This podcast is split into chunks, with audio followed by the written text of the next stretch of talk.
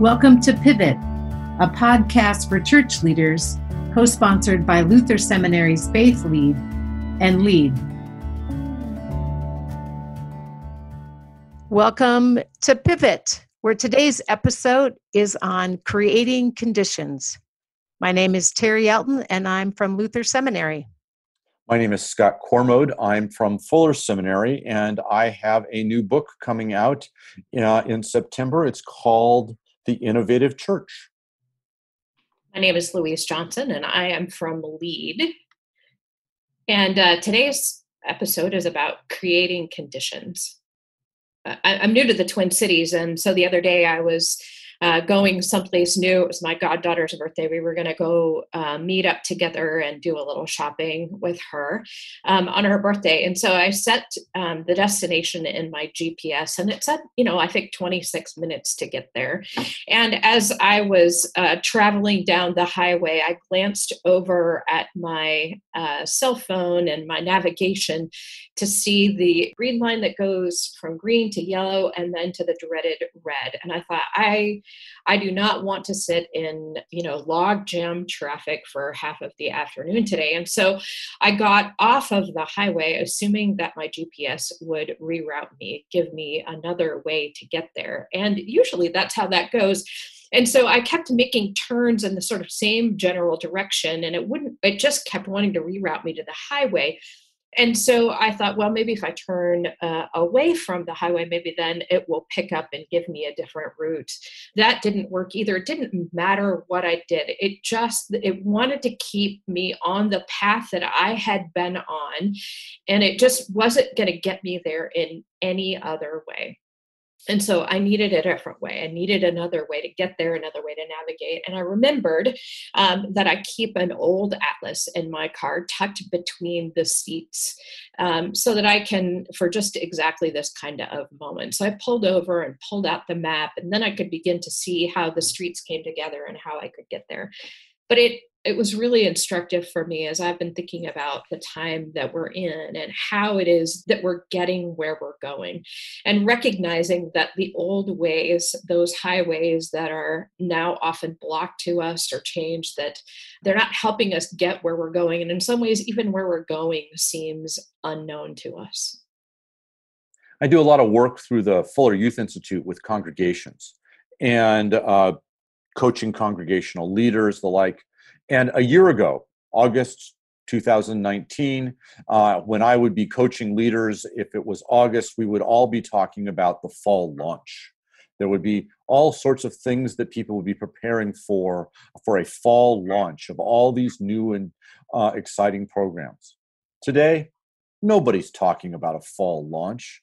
Everybody's in survival mode. It wouldn't make any sense for us to be trying to create a fall launch. Uh, I was talking to a pastor recently at a pretty large church that had essentially, they had declared a moratorium on any kind of new program or return to normal conversation until at least Christmas or the new year. They're not going to talk about what it's going to be like to be back in their sanctuary. They're not going to talk about returning to normal. Just everything is a little bit week to week.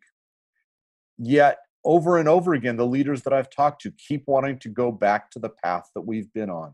It's so disconcerting to feel like the path that I've been on, the path that I've known, simply won't work. I was talking to a leader just yesterday who was saying, I'm very used to not rigorous planning, but this idea that I know that eleven o'clock on Sunday morning, where I will be. I will be in the sanctuary, and I know where my congregation will be. They will be there with me, and I can't count on any of that. And so I simply have to, well, in this case, what the pastor was trying to do is not just throw up their hands and say, uh, I don't know what to do next, but they were saying we have to live in some kind of a week-to-week, month-to-month kind of a plan.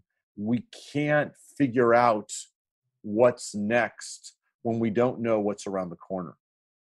So summer is my favorite season of the year. And mostly because in Minnesota, I like to be outside and it's usually good weather. So I had great expectations of what the summer would like, like, okay, if there's a pandemic, at least I can get out and bike. And then in on Father's Day uh, in June, I broke my hand, which took biking off the table. And yet I still needed to be outside. And what I realized is that the best I could do in this disrupted mode was to get my body outside. There were other ways I could be outside while I lamented not biking. And so I got my running shoes on and I walked and whatever. And yes, last weekend, I finally got back on my bike six weeks later. But what I, I realized was that there were two things going on. One is I had this imagined picture of what summer would look like. Even in the midst of a pandemic, I was so hopeful for this summer like I've had before. And it too was disrupted. And yet I also realized that I could create the conditions of being outside and enjoying a summer in Minnesota that I just had to reimagine. So when I think about ministry and leadership, wow, when we began this podcast, or even a few weeks in, I had imagined that by the end of our time doing these this season, we would have a better picture of where we were going.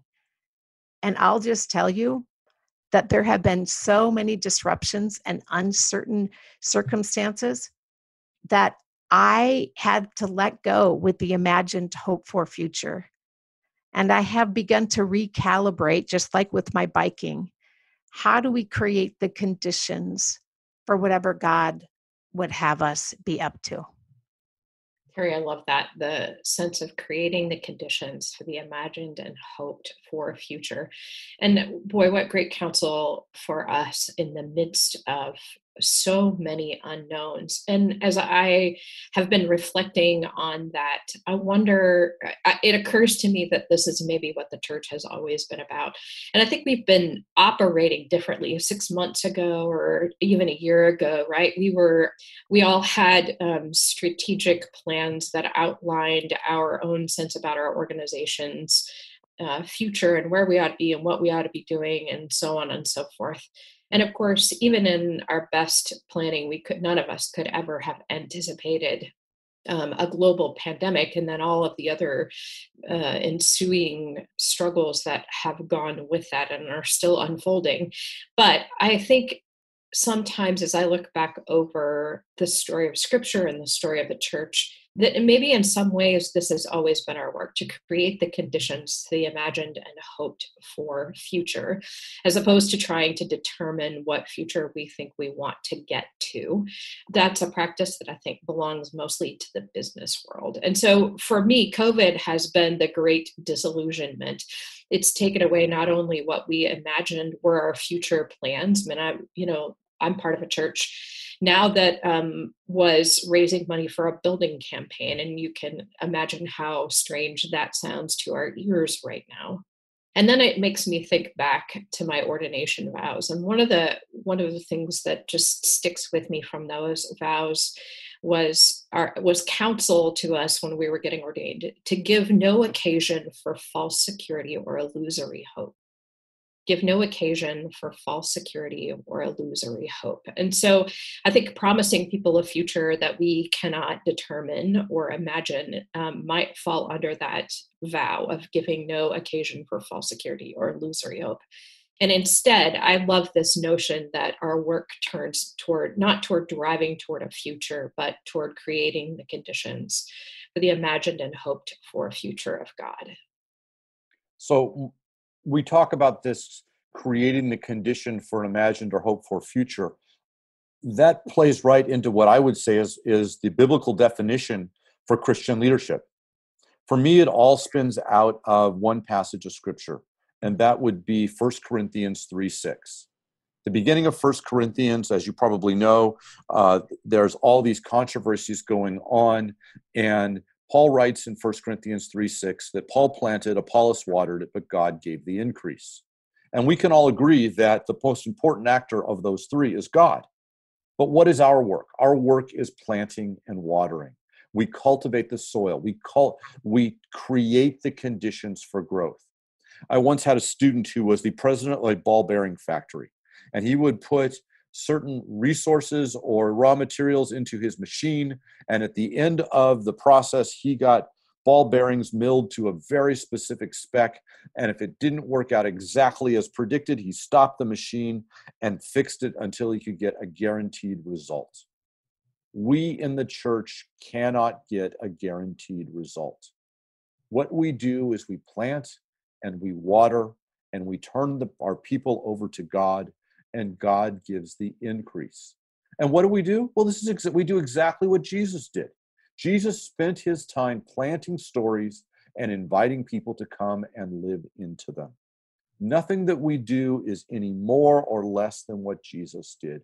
We plant, we water, we create the conditions for growth, and then we ask God to do what God has already been doing. So much of what we do in our cultivating is simply find where God is already producing fruit, and we try to cultivate the soil and plant stories and turn our people over to it.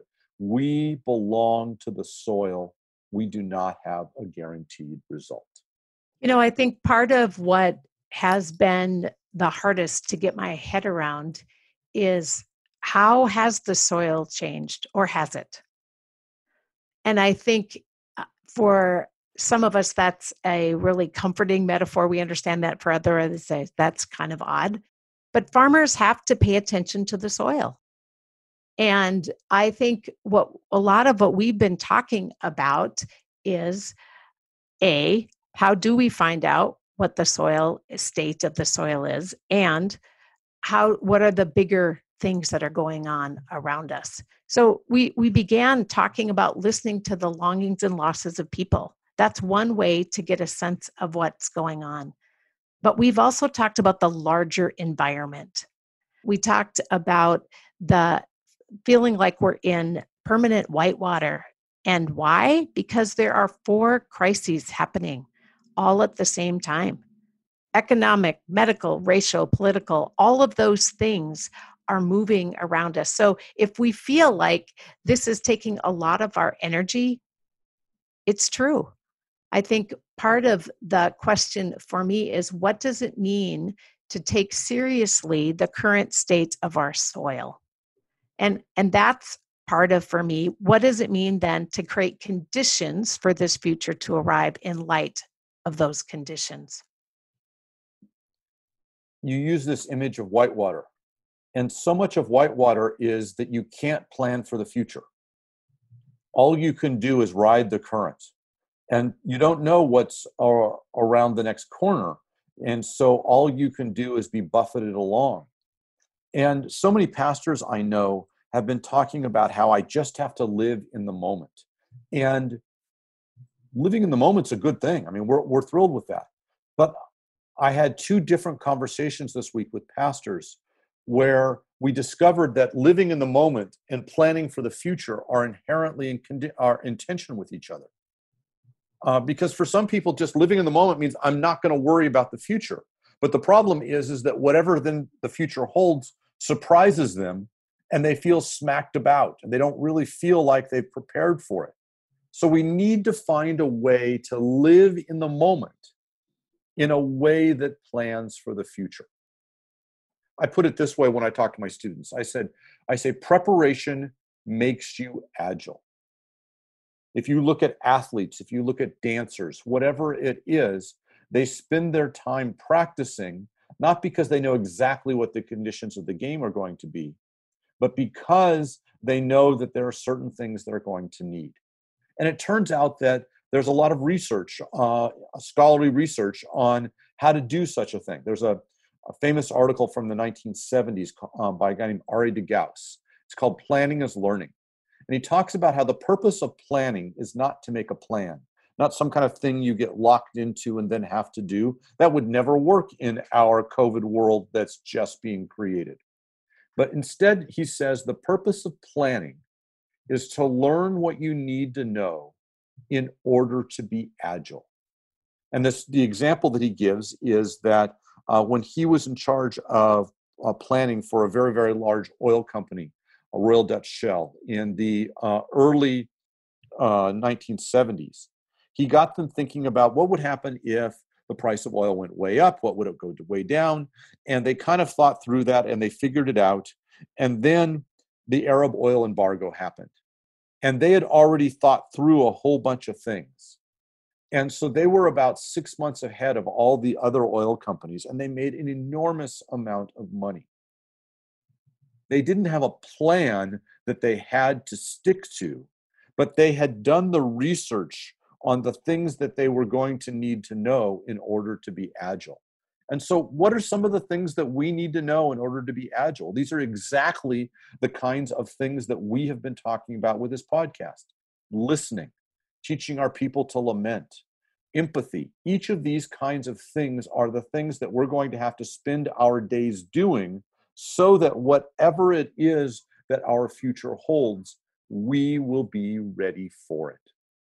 Just gotta like what you're saying about agility and the notion of planning. And it makes me think about a long, long time ago in a galaxy far, far away when I used to do um, some martial arts training. And the the notion of um, at least the, the martial arts training that I did was about learning sequences and moves and preparing your body. It was about building muscle and muscle memory um, in a in series of movements so that whatever scenario you encountered, your body would just move in response to what you were encountering, so that it took it kind of out of the conscious and put it into the subconscious so that your body would respond to whatever was needed in a particular scenario. And I just remember just going through those motions and movements over and over and over and over again and learning different sequences of them. And I think about that in terms of building spiritual muscle in these days. What does that look like? How do we We build spiritual and leadership muscle so that we're prepared, even though we don't know what's coming, but so that we're prepared for whatever it is that we're going to encounter. And so I think a lot about, uh, I've, I've picked up this practice of reading scripture daily, and I read the Moravian Daily text, write a little bit about them in the mornings. And of course, you know, this morning I'm, I'm slogging through the book of Joshua. And it struck me when I looked at the text this morning that we're already on the eighteenth chapter, because I thought, how, why, I, how come I can't think so much about what's in the book of Joshua? And we're already eighteen chapters in, except that it's, it's, you know, just chapter and verse about locations and boundaries and um, lineages and tribes and so on and so forth.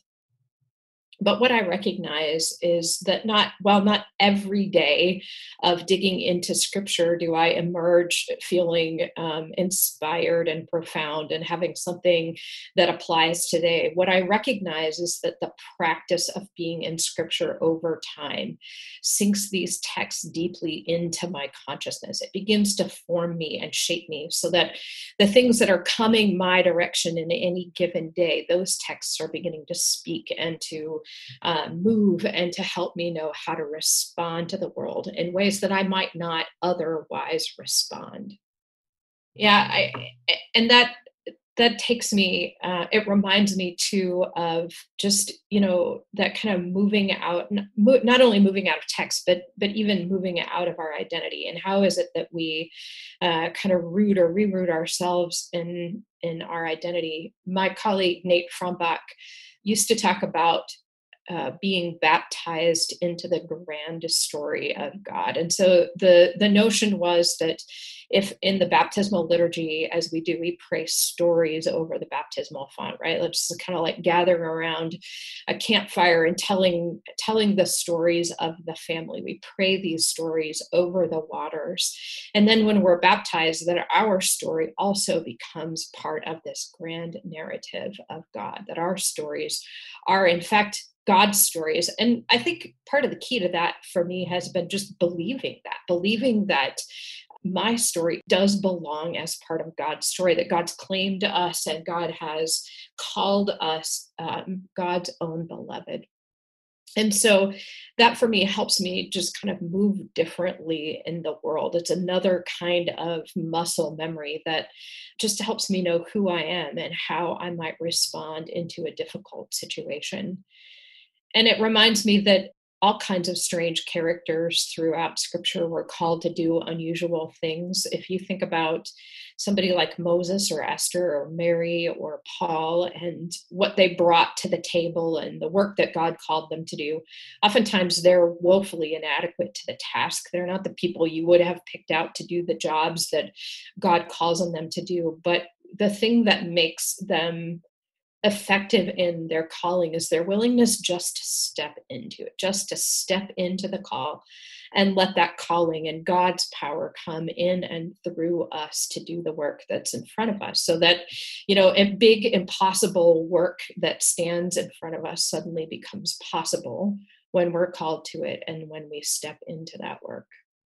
And then maybe one last thing that comes to mind is I'm thinking about all of these pieces, and I'm going back here, Scott, to um, thinking about your metaphor of the soil. And, you know, one of the things I get really frustrated about in our denomination is that we we pay attention a lot to activities. We like to measure activity, and we think if we just do the right activities that people will show up, right? So we're sometimes I, I talk about us as a if you build it, they will come kind of church. We don't imagine that we have to pay attention to um, results or outcomes or anything so strange as that, but it's just about getting something right uh, to begin with. And then of course, naturally people will be drawn to it, except that what I've noticed over time is that is that that doesn't work. And so I'm I'm learning this practice over time of looking for fruit where God is already moving and active in the world, and then learning to lean into that, to move into that, and to let that help me determine whether or not I spend a lot more time and energy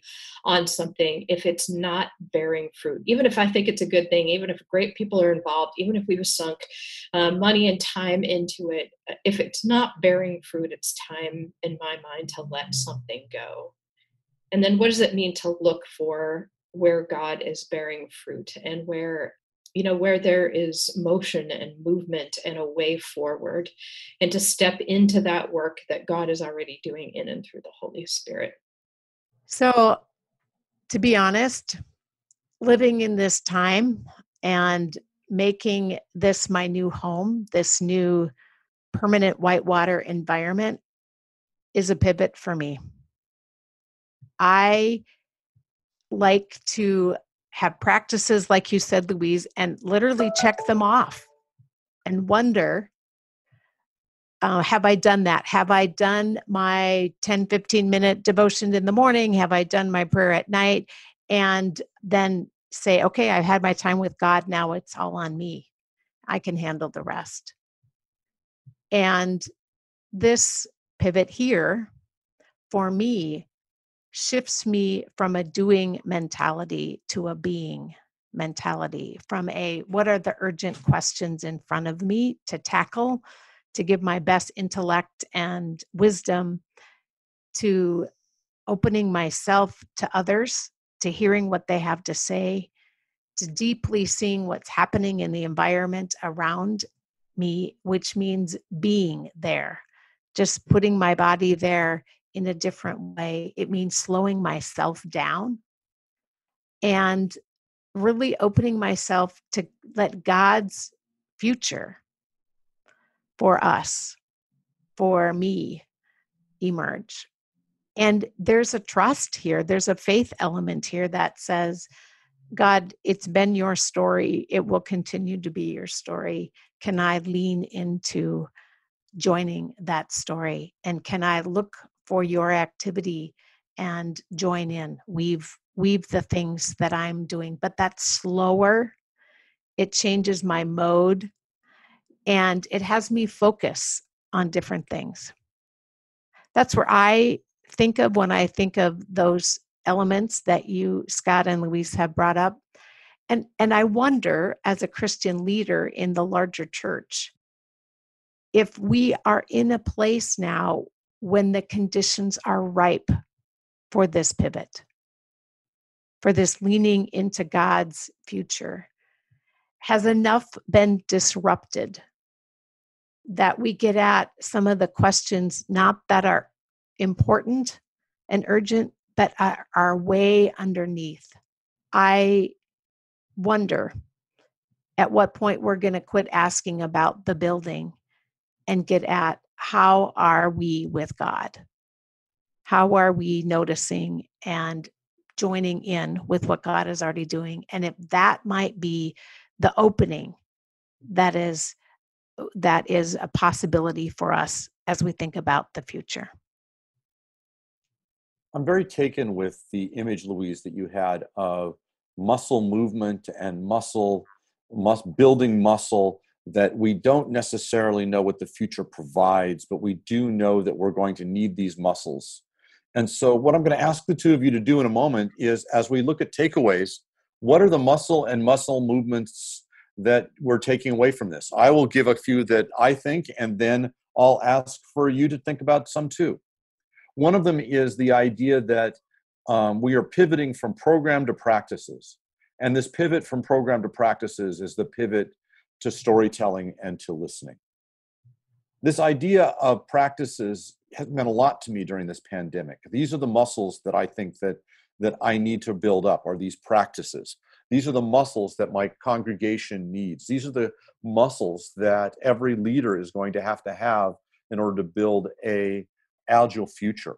And I can think of at least five practices that I think that if we work on those every day, and if we work on building them into our congregation, to switch the metaphor, this is the planting and watering that we will do.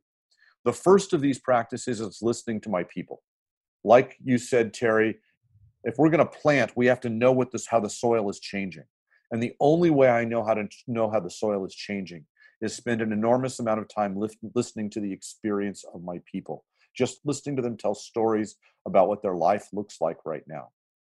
The second one is cultivating empathy. Empathy is this sense of feeling with others. I need to have empathy as a leader as I listen to my people so that I am transformed by what I hear. And at the same time, I need to cultivate empathy in my people so that they listen to the world with uh, a sense of feeling with them, not pushing them away. The third practice is the practice of lament, because I know that no matter what happens, there's going to be pain in the future. I don't know what that pain's going to be, but I know that there's pain in the future. And the appropriate biblical response to pain is lament. We talked about how, what, forty percent of the Psalms are Psalms of lament. If we can be planting those Psalms, if we can see those as the muscles that we need to build, if we can make lament a regular part of our communal life, then whenever people need it, they can just use it. They will be able to respond instinctively, uh, as Louise said, with lament. They don't need to be taught it. So the first is listening, second is empathy, third is lament. The fourth practice is Sabbath, which you've heard me say is I define as a healthy rhythm of labor and rest. And for me, rest is not just the absence of labor. It is restorative habits. It's finding things that take me to the place of, of being restored. Oftentimes, these are things that are connecting to God. Other times, they are things that just give me uh, joy. You were talking, Terry, about how bike riding gives you joy. That's a way of a restorative practice. But we need to teach our people to have a healthy rhythm of labor and rest. And then the fifth practice is a continual back and forth between grief and gratitude. Oftentimes, we are planting stories, and the stories that we tell ourselves allow us to reorient the data that we're experiencing. And if we have a story that says we have to have uh, only pain and difficulty, we have no place for gratitude.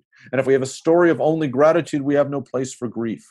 We need to recognize that we experience scarcity and pain and grief and difficulty, and we need to recognize that God continues to provide and that we have reasons to be grateful. And somehow I need to live in the tension, the, the space that is created by both gratitude and grief. Uh, if I were planning worship services right now, I would be planning a worship service that every single week had moments of gratitude and moments of grief, because I don't know what the future holds, but I know it will be true for my people that they will have both of those kinds of things. What do you all think about muscles or muscle movements that you're taking away from this conversation? That's a great list, Scott, and I certainly would echo um, those that you've listed.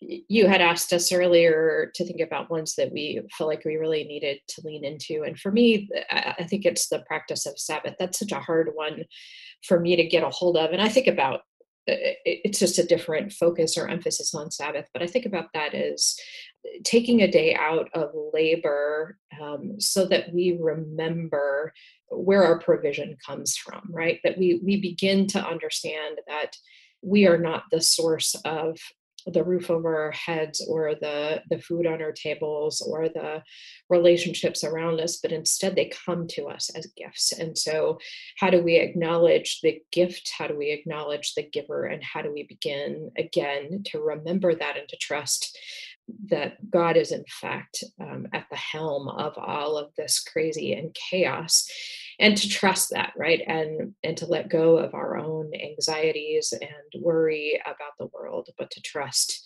um, in the one who provides, even if that provision these days looks more like manna than it does a four oh one k. So I, just for my own self, I recognize that that's, that's a practice that I want to spend more time on, because I think it will help me be not only faithful to who God has determined me to be as a beloved daughter, but I think it will help me be a better leader if I can model what that looks like and um, have the the just the resources to be less anxious in the moments where there is cause for great fear and anxiety. And then the second thing I would identify is how do we how do we let go of the immediate and the important? So the things that are right in front of us all the time. You know, I, I've been talking with a number of clergy and congregations, and everybody seems to be at this moment kind of frozen in time. There's so many um, tasks and things calling for their time and attention that are right in front of them, that are, in a sense, um, competing for their time and energy and resources, which are limited, um, but they are also pulling them away from what I call the impossible work. So what does it look like to lean into the impossible work, which I think right now looks like, what does it mean to lean into the vision that God has given us of God's reign in Scripture? What does it look like to lean into that? And instead of trying to figure out, you know, what are all of the, what are, what are the clever ways that my congregation might be able to meet together over the next three months? What are the ways that we might, in fact, look around us and serve our neighbors who are in need? And so it's that sense of, of reordering our priorities, of letting go of important work and what it looks like immediate work to step into the impossible work that God is calling us to. When I think about this question, Scott, it's uh, twofold for me. I have my church leader hat, my larger hat with regard to how I live in the church and lead in the church. And then I have me as a beloved child of God hat. I'm going to start with the church hat. And I think, first of all, I'm recognizing that we're not living in a blizzard and we're not li- living in a season. We are certainly in an ice age. That question we lifted up way long time ago, and that the future I thought we were moving into is maybe not the future that is actually going to be on the other side. And so I'm trying to embrace a posture of not knowing and of being curious and of being open to diverse ideas and experiences, and just not having to do anything with that, but receive it at this time. And that, for those that know me, I'm good for a while, and then I want to close it up and now put it in four bullet points and and post it for a class or something, right? That's how I'm wired. And so just pushing myself to live in this not knowing kind of posture is kind of my takeaway as a leader. Personally, I'm a doer, and to live as a, a being, to live more fully and recognize this is hard work. And if this is an ice age, or if this is a shift in a way of how things are wired around us, and the environment is going to demand of me stuff all the time, and I need to be in touch with my being. I can do a lot of things. I have a high capacity, which is part of a downfall for me at times, that I can get, lose track of my being.